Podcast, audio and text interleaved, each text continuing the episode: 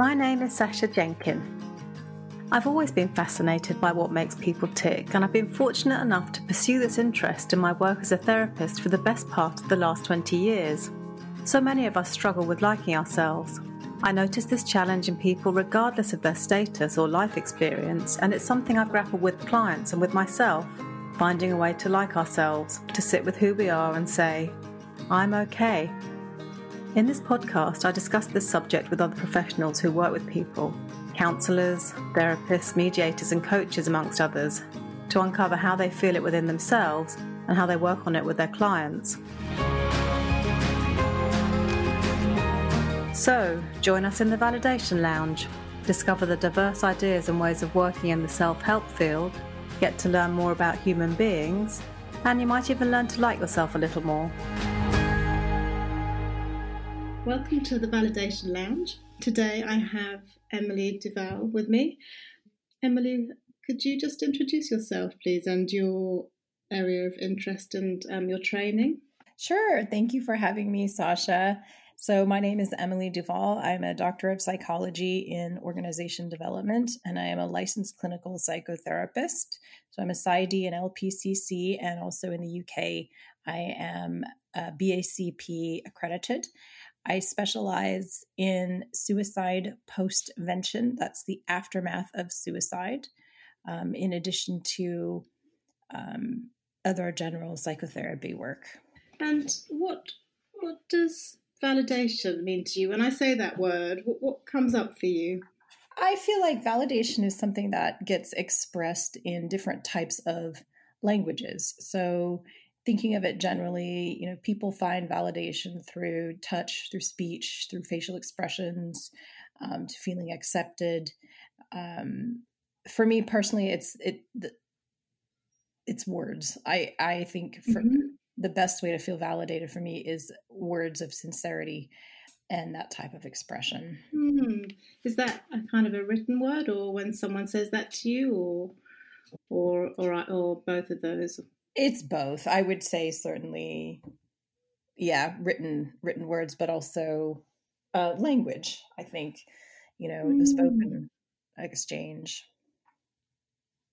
Mm. So, so, so if someone would uh, sort of say something to you or write something for you, that would help you to feel validated.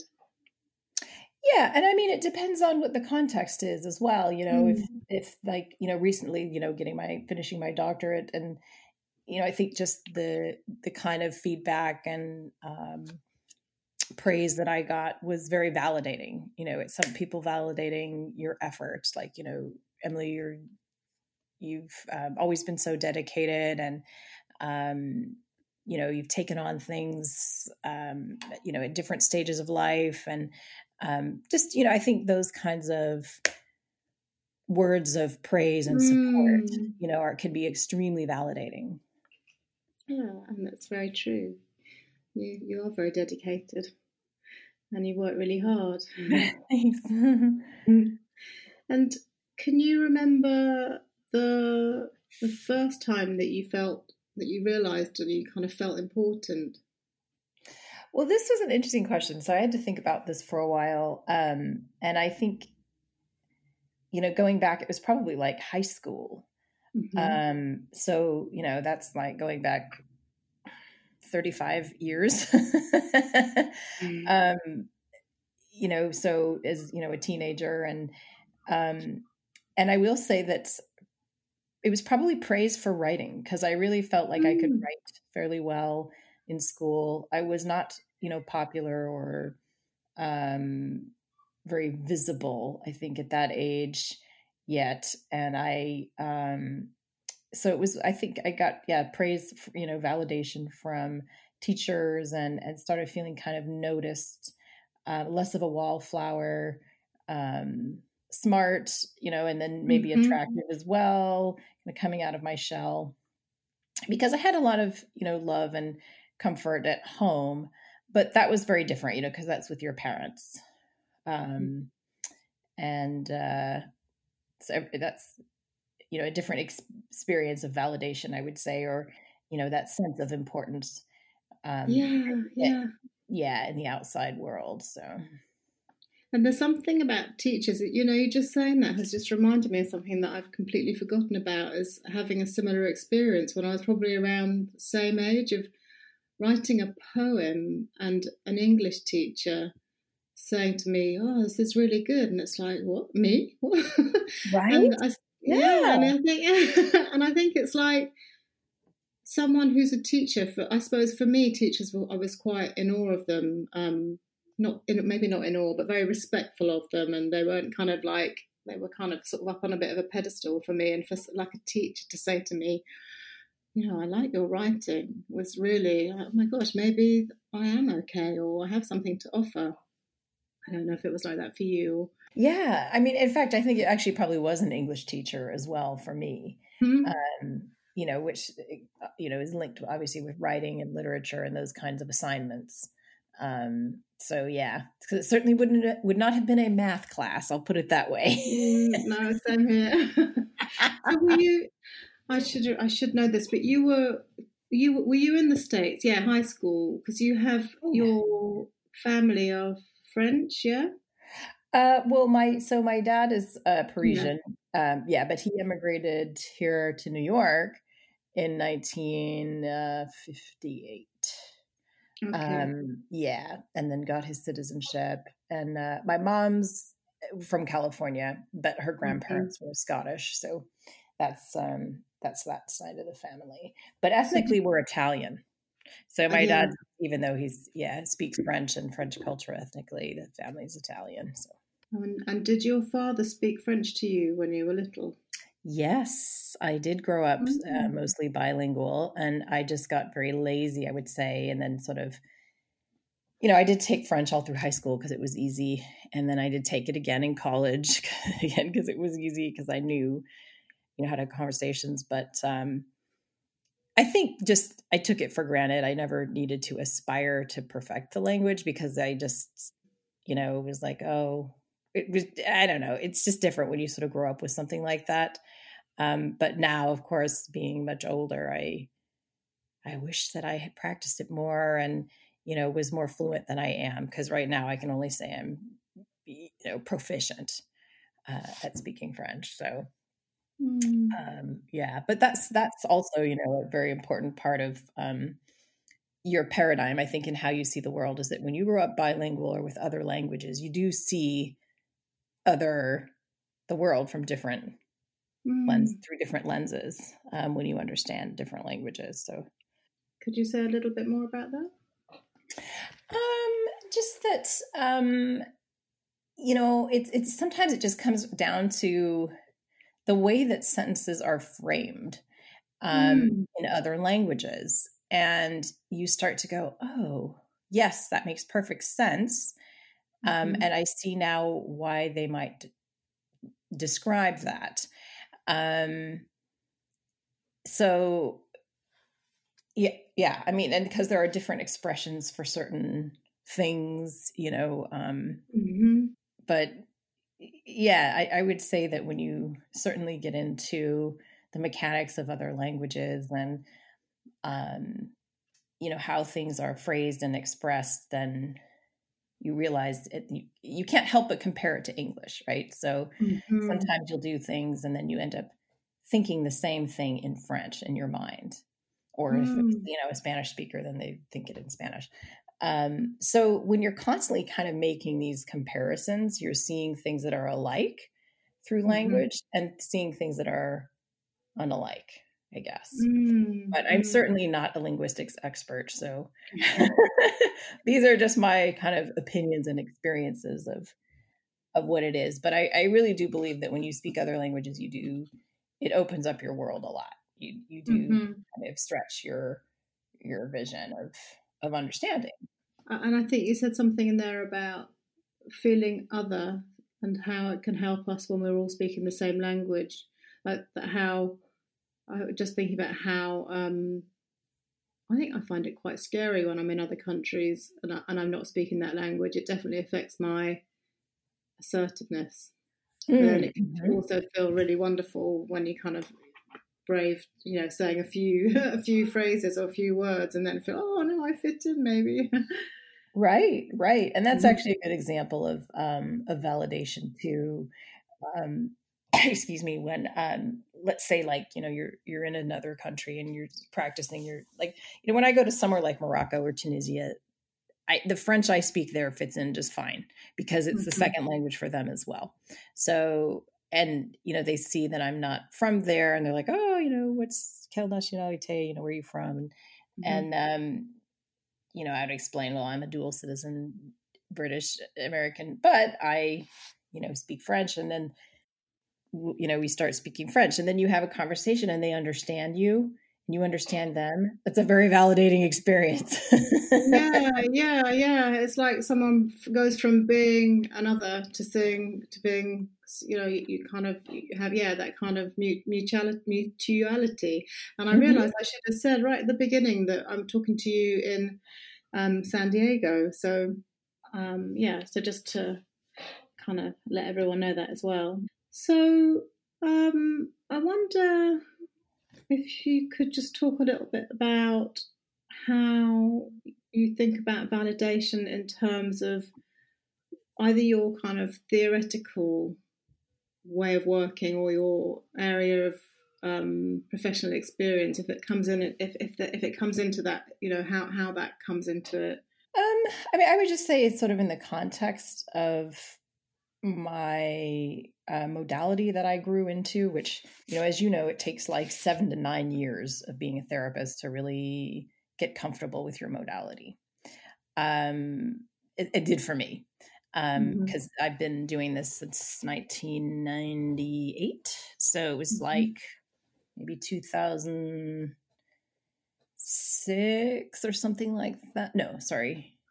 Yeah. Yeah. Let's say it's probably like around two thousand six where I started to get really comfortable in feeling like, yes, you know, I'm an integrative, you know, therapist with the foundation of family systems theory. Um, so for me, I see that as a way of finding worth within the system. So what's mm-hmm. my role? How do I contribute to the system? So when I do or say something, or when I hold back from something, how is that impacting others? Does the system shift? Is it moving around? Is it in my favor or against me? Um, so that's kind of how I would see that in the context of the way I work. So thinking about how, when you start contributing to a system, how does the system shift? Mm-hmm. Mm. Yeah. Yeah. I mean, it sort of goes back to that um, sort of, I guess, the metaphor they use with family systems theory, you know, of the, of the mobile, right? So you have all these little yeah. parts in a hanging mobile. And if just one, you just flick one or blow on one, it, the, it's the one might, might spin, but the whole thing moves. Yeah. Yeah. Um, yeah. So seeing that kind of interaction.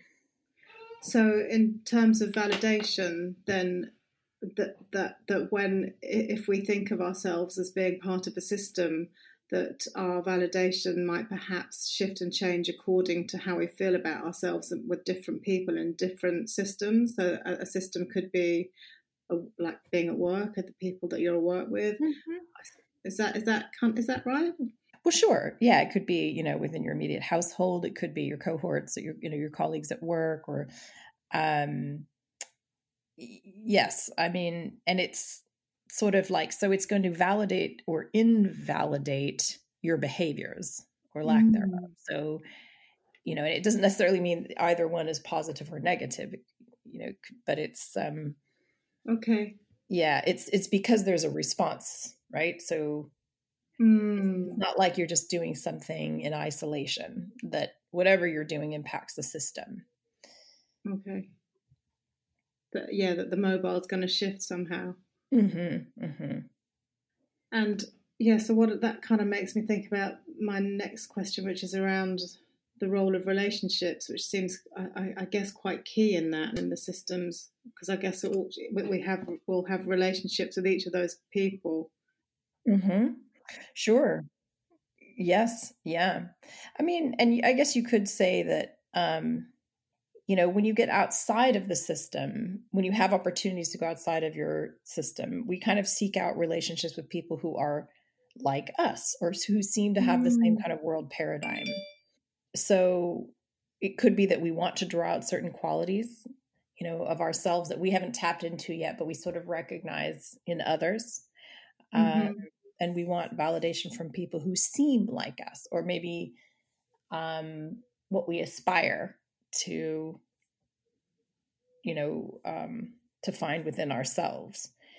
Um, so yeah, I would say that, you know, within relationships and self-worth, there's a lot of holding up a mirror.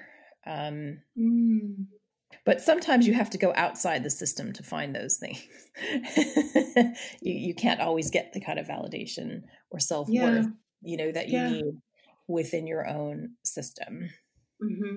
And I suppose, I guess the, the, the kind of most important system is our family in terms of how much it influences us. Is that what we'd say, what, what you'd say in that kind of theory?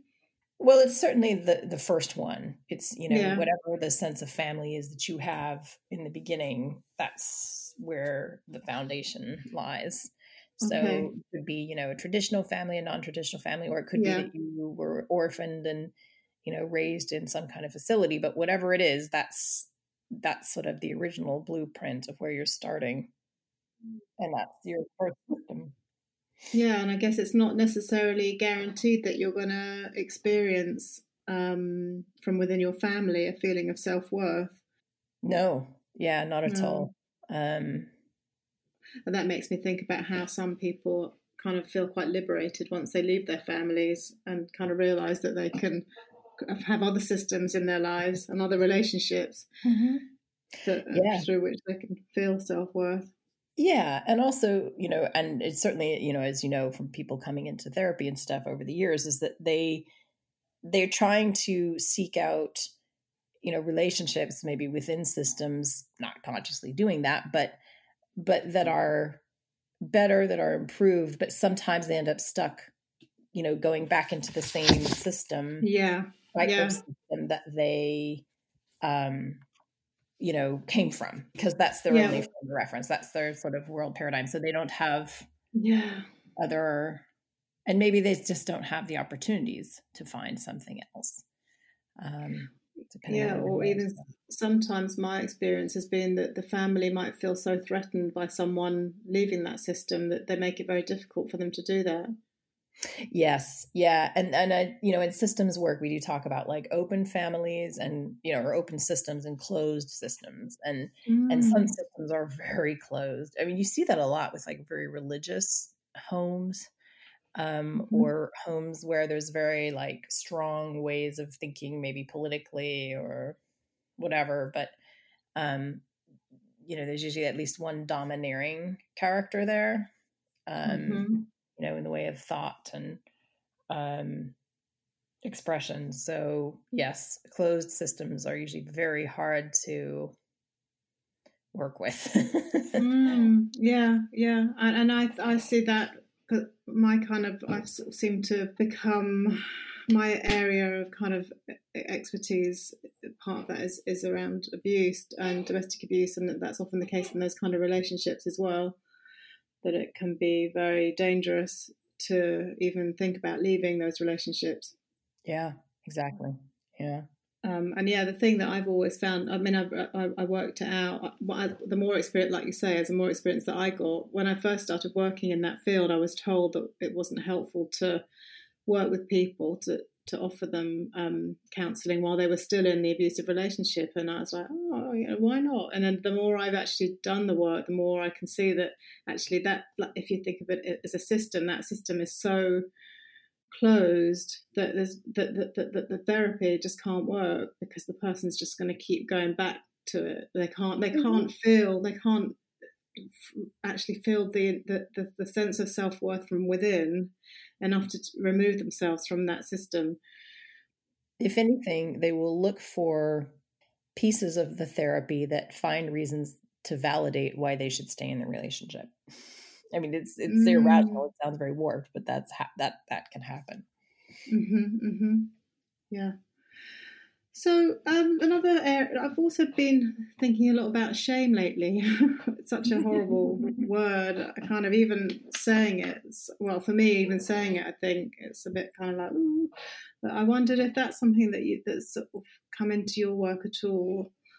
Sure. Yeah. I, I mean, um, it's, you know, certainly an element, I think, in any kind of therapeutic odyssey mm. for people who get deeply into it. Um, you know, right now it's, you know, a lot of people are reading Brene Brown and quoting her on shame and stuff.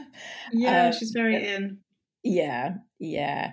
But I mean, I, I think, um, you know, shame occurs in the context of something usually that is traumatic, and that, you know, it could be just something traumatic with a small T. It doesn't have to be anything massive, but, you know, um, but to, to quote, you know, somebody else, um, mm-hmm. uh, there's a psychiatrist, uh, James Gilligan, who wrote a book called Violence. And, um, you know, he talked about understanding that to really understand what provokes shame, you have to be able to see the triviality of the incident that actually makes mm. it shameful. Peter Levine, who wrote a book mm. on healing trauma, Waking the Tiger, kind of explained that, you know, when people are feeling very overwhelmed, they can't successfully defend themselves, and they mm-hmm. often feel ashamed.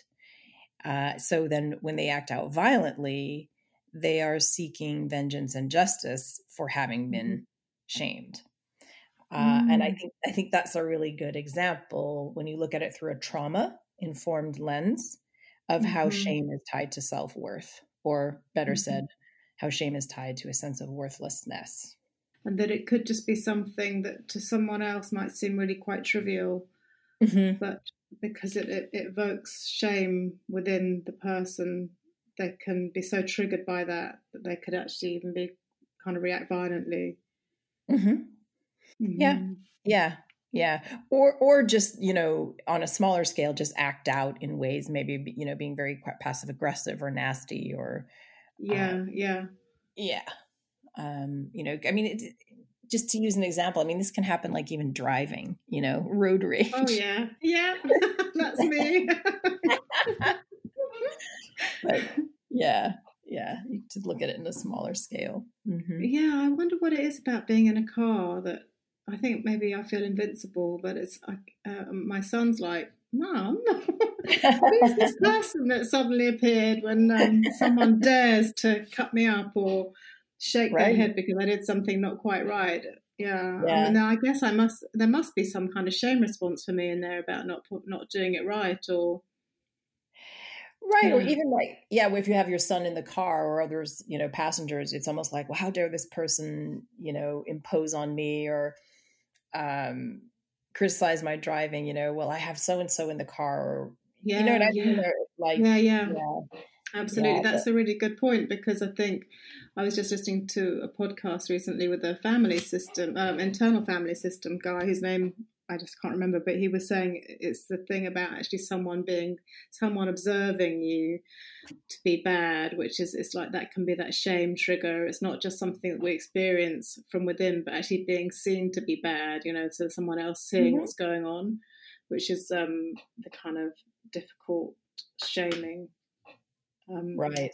thing. Yeah. And I mean, does, is there any kind of, I don't know. I'm thinking about suicide and shame. I wonder if that's, I don't know if that's something that you've, that has been part of your research or your experience or, um, but it feels like, I don't know, so, that someone may be very shame-ridden to feel that they need to, to do that. That's, that's a kind of a really uh, simplistic way that I've put that, but I don't know if that's come in at all to your work. Sure. Yeah, no, I can certainly address that. But just to back up quickly on something you said about mm-hmm. internal family systems, I think the guy oh, yeah. is Frank Anderson. Is it Frank? No, it wasn't Frank. It was, okay. oh, gosh. Yeah, but I do really like Frank Anderson. He's okay. great. Yeah, yeah. All right, anyway. Um, so, yeah, so because I deal in postvention, so that's the aftermath of suicide. So yeah. because, because that is a very, um, suicide, it, grief is generally very complex. It is a different animal than other types mm-hmm. of grief that people experience. And so survivors of suicide loss, those are those who've lost a loved one to suicide, um, you know, often experience, you know, layers and layers of uh, distress, confusion, um, you know, and because suicide as a phenomenon is uh, stigmatized, um, mm-hmm. there's a lot of shame that comes in with that. So yes, that does emerge a lot, I would say, in my uh, subject matter for sure. Um, mm. You know, and that, that people, you know, often will be reluctant sometimes to explain, you know, the cause of death in public settings or to, even with, you know, other close people they know, because there is that sense of shame. Uh, and it's yeah. all tied to the stigma around suicide. Mm-hmm. Yeah. And, and I mean, I think talking about death is always difficult, but then to have to, to kind of explain that to others must feel, I can understand why people would find that even harder. Mm-hmm. Yeah. Cause it's, yeah. A, yeah. Yeah. Cause with, with also with suicide death, there is an inordinate amount of blame, also finger pointing and, you know, well, why did this happen? And, um, mm. you know, what could you have done differently? Or, um, you know, sometimes it's self-imposed, but sometimes it is imposed by those around us. Um, but you can mm. see how it makes that the grieving, grieving experience uh, for survivors, um, yeah. you know, that much more complex and isolating. Yeah, yeah, yeah.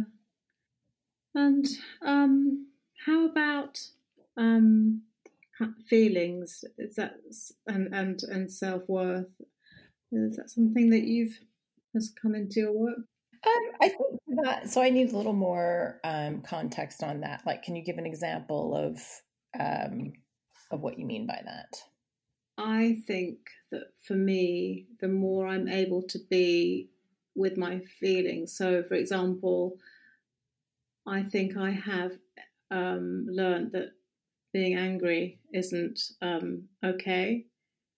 But if I'm allowed to, to to feel angry, if I allow myself to feel okay about being angry, then sometimes it can actually help me, motivate me to do mm-hmm. things that are impor- important for me. So um, I guess maybe I should think about that question a bit more rather than it being so. I think maybe it's to do with the um, how I, how the inability to uh, sit with feelings can um, kind of mean that they that they morph into other things like anxiety or guilt or ways of being that kind of stop us from being ourselves. Mm-hmm. Does that make sense? Yes. And I would say, okay, so looking at it through like the lens of grief, um, is that sometimes really have people have to learn to give themselves permission to feel the feelings. Mm. Um, the sense of self-worth comes later. Um, so like, you know, in a grief situation, yes, you, you know, as I've said to hundreds of clients over the years, um, you have to sit with it. You just have to learn mm. to sit with it. Um, whatever the unpleasant, you know, feelings are that come up, and there's often, you know, it's somatic, so there's physical sensations, yeah. um, but just learning how to sit with that.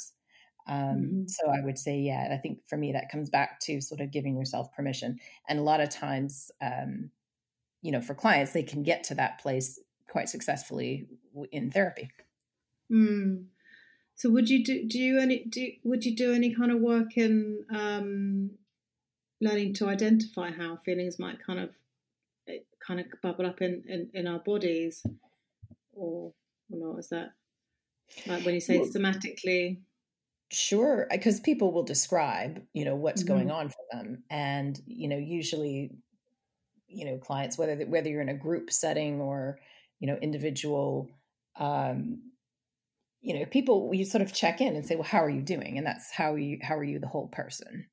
Um, you know, yeah. and people say, oh, you know, I'm so achy, or, you know, I've had headaches, or, um, you know, I just can't stand up straight, or whatever is, is going on for them. Um, or, yeah. you know, I'm battling a virus constantly. I can't shake it. Um, but when you get the sense of what's going on sort of biologically and physically for the person in the context of, you know, why they came to you in the first place. So what, whatever bigger loss is going on, um, mm-hmm. then you can get sort of a more holistic picture of, of how you want to carry on with treatment. And how about um, gender, your gender? I mean, one of the things that I I think has come up a few times in um, in these discussions has been around um, for women, and it's probably more and more the case for men, but for, for women anyway. For me, I know that I was kind of from quite a young age aware that how I looked was kind of tied to how I felt about myself. Mm-hmm. Is that something that, that, that you've experienced or...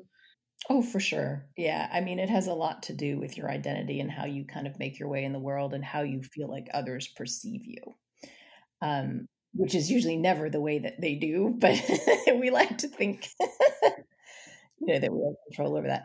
I, I would say certainly my sense of feminism has evolved over the years, you know, of being, you know, almost fifty and like, you know, a divorced person and, you know, having had a lot of different kinds of relationships and, um, you know, certainly living through, you know, decades of seeing a lot of, I would say, injustices um, mm. for women that still go on. And I, you know, and having traveled a lot, and, and I still do believe that um, women are a minority. Um, I agree with, um, you know, Simone de Beauvoir's um, original statement, you know, we're the second sex. Um, and we mm. are.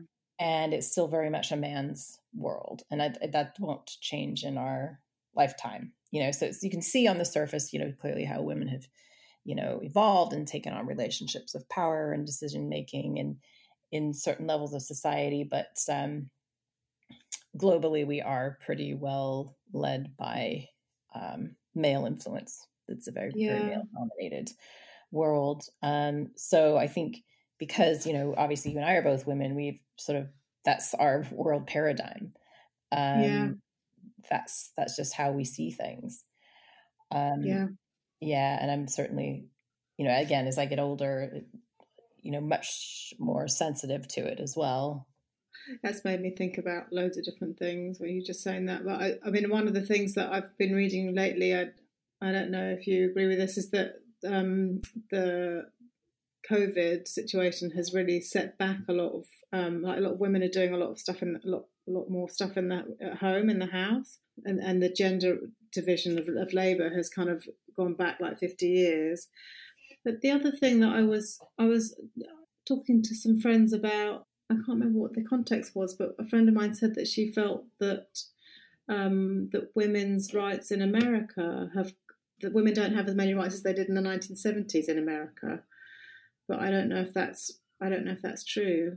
I don't I don't know if that's uh maybe it varies from state to state. But um, so I yes, I would sort of need to think of what like laws they were looking at, but certainly in yeah, terms yeah. of yeah personal freedom, and generally speaking, we do have more rights than we did in the seventies. It's just that people, the perception of like the sixties and seventies was like, oh, very liberating and like, you know, yeah.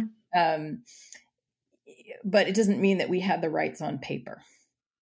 Yeah, and that's kind of makes me think about something else that I've been thinking about a lot lately in terms of um, our self-worth and um, how much empower how how empowered we feel, you know, and that kind of that was one of the areas that I wanted to if you if you'd kind of come across that at all, but that um, how and again I realise the question's a bit woolly, but um, if we.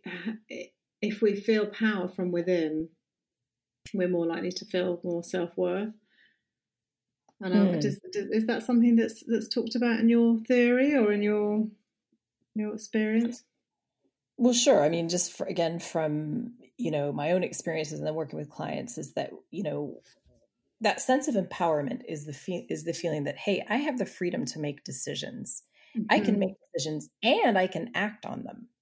And I have the freedom to change my mind if it doesn't work, right? So yeah. It's having that ability to break out of old routines, Um, and so when you experiment with new uh, routines, you can then feel a sense of empowerment. Mm. Um, you can reflect on the choice that you made, on your behaviors, and decide whether it was right for you.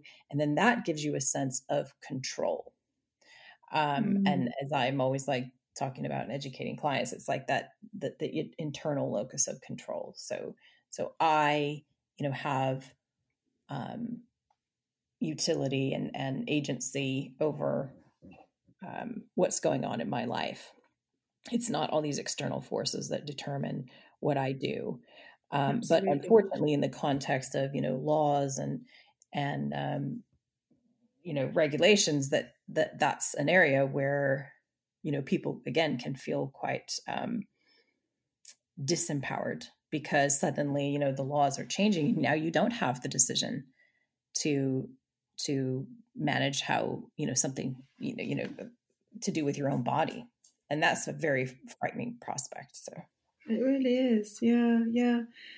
And yeah, that's, I mean, that's actually why I wanted to do this podcast, because it's something that I think about a lot with, and talk about with my clients, you know, um, that internal locus of control, that feeling internal validation, feeling it from within. And I think it's something that is really, I think it's quite challenging actually to, to get to a point f- to feel that. And um, yeah, what's going on now politically is really, really kind of impeding some of the areas that we may have felt that we had that kind of personal control in before. And that's really true what you say. It's so important to be able to change our minds, you know, that we, mm-hmm. if, if we do something that we can actually, It doesn't, it's okay. As long as it's not hurting someone else or ourselves, and then we can change our minds. That's not, that's not a big deal. Mm. Say that to ourselves, that what's more important is our, what is, what is right for us going forward. Yeah. Yeah. And that it might change, you know, yeah. It could very well change in the future, and that's okay too. Yeah. Yeah. And um, do you think about your race at all? I mean, I feel like I, it's something that I, I hadn't been talking about. Then I actually thought I, I should ask everyone about this, because there's been so much politically about how there is lack of power um, if if you're not white, and mm. I think so. I, I, and I and it made me think about how well how I think I feel a bit of shame when I start trying to sort of explore my own place and, and of, of white privilege, but also thinking about asking these questions. But, you know, I wonder, I mean, I, I realise that I just take it for granted, and I don't have to think about the fact that I'm white, because it's, that's the norm, that's what's around me everywhere. So in terms oh, of my, my, my colour, that, that, I, that I'm, uh, you know, that I, I feel comfortable with that. But I wonder if that's something that you've thought about or... So, yes, and I actually think about it all the time, and also how mm. it's related to gender as well. So... the way I would talk about this is that, um, you know, as, as a woman with, um, you know, dark hair and dark eyes, you know, and kind of light olive skin, you know, kind of very Southern Mediterranean looking person, you know, who is mm-hmm. quote unquote considered, you know, white, but I'm not exactly Anglo. Um, mm-hmm. But I am very, very conscientious of the archetypes of light and dark that represent good and evil. And this has been going on for all of our, I mean, for centuries, but all of our lives, certainly. Mm. Um, and these are sort of primordial messages that come through in film and literature and the way dolls are made. And, and, you know, that basically, you know, if you, that light has always been sort of the more positive characters, and, you know, the dark haired characters were always kind of representing, you know, something more evil. So I'm just going to give you an example, mm-hmm. and it's um, The Wizard of Oz. Um, and that certainly wasn't the first film to do it, but it's just a very famous one that people can relate to. So, you know, in The Wizard of Oz, you have um, Glinda, the Good Witch, who's like, you know, light and blonde and, you know, um, you know, supposed to represent goodness and kindness and everything else. And then you have Dorothy, who's like kind of this sweet, cute little kind of red-haired, freckled, you know, faced girl. And then you have um, the evil witch. I can't remember exactly what her name was, but um, but of course she has like the witchy dark hair, right? Mm. And when you're a child that has that same dark hair and you grow up with these kind of messages, you can, that's the world you're looking at. And, and again, that's certainly not the only film, um, um, or representation of that. I see it all the time. I mean, look at any Disney, you know? Yeah. I was thinking that as you were saying it, I was thinking yeah. of Snow White. Well, she has dark hair, I guess, but, um, Cinderella. Really... Yeah, yeah. Cinderella. Yeah. Yeah. Very few, I would say, kind of like this sort of like pretty, you know, kind of, um, I don't even want to use the word role model, but you know what I mean, where you actually mm-hmm. had dark hair. Certainly when I was growing up, okay, so seventies and eighties, you know, at the time, like, you know, and in the seventies when I was had, you know, dolls and things like that, um, I was not allowed to have a Barbie doll. My mother did not allow that in the house. Um, she didn't like the messages of Barbie. You know, Barbie at the time was strictly this kind of bleached blonde looking, you know. Uh, Good for your mom. Yeah, high heel, like the, her, the way her feet were, it was as though she yeah. you know, was supposed to have high heels. And my mom's like, I don't, I don't want that. Little tiny waist. Exactly. Yeah. She's like, I don't want that influence. So I never had one. And my girlfriends would all have these little Barbie doll parties and stuff. And I'd go along and I'd be like, yeah, well, I don't have a Barbie. And they're like, what? How can you not have a Barbie? I'm like, cause I don't, you know, my mom didn't endorse that at home. And, um, you know, I was somebody that kind of played a lot more with Tinker Toys and blocks and stuff like that anyway. Mm-hmm. But, but just to give you an example, again, these are very sort of pervasive images, I think, that, you know, we grew up with. And, um, that, and I will say, and I, this might be controversial for some people, that there is such a thing as blonde privilege. There is. And when you're a dark haired person, you see it. So it's not just white privilege. It's also blonde privilege. Um, And I have to uh, just say that I'm blonde. Yes, we but, for the listeners um, out there. Yes, yes, but it is a, it is a thing. Um, and again, I mean, unless you're like a dark-haired person, you don't notice it. So when I, you know, years and years ago, after the um, one of the first Austin Powers movies came out, mm-hmm. I. Uh, went to a Halloween party and I made my costume and I dressed up as one of those fembot characters and I wore a blonde wig and, um, I was treated so differently. Really? Um, yes. And there were people at this party that I knew very well, including my boyfriend at the time. And then there were cohorts, you know, people I had worked with, there were just other friends, groups of friends, and there were people that had never met me. And that may not have even realized I was wearing a wig. Um, they might have, but they were drinking. So it was like they just got the first impression of me as the blonde-haired person. And I can't, and I was in my twenties. And but I came and tell you, like, obviously, you know, it made a big impression on me how I was treated because I was like, good Lord. But I saw it, you know, and I was like, wow.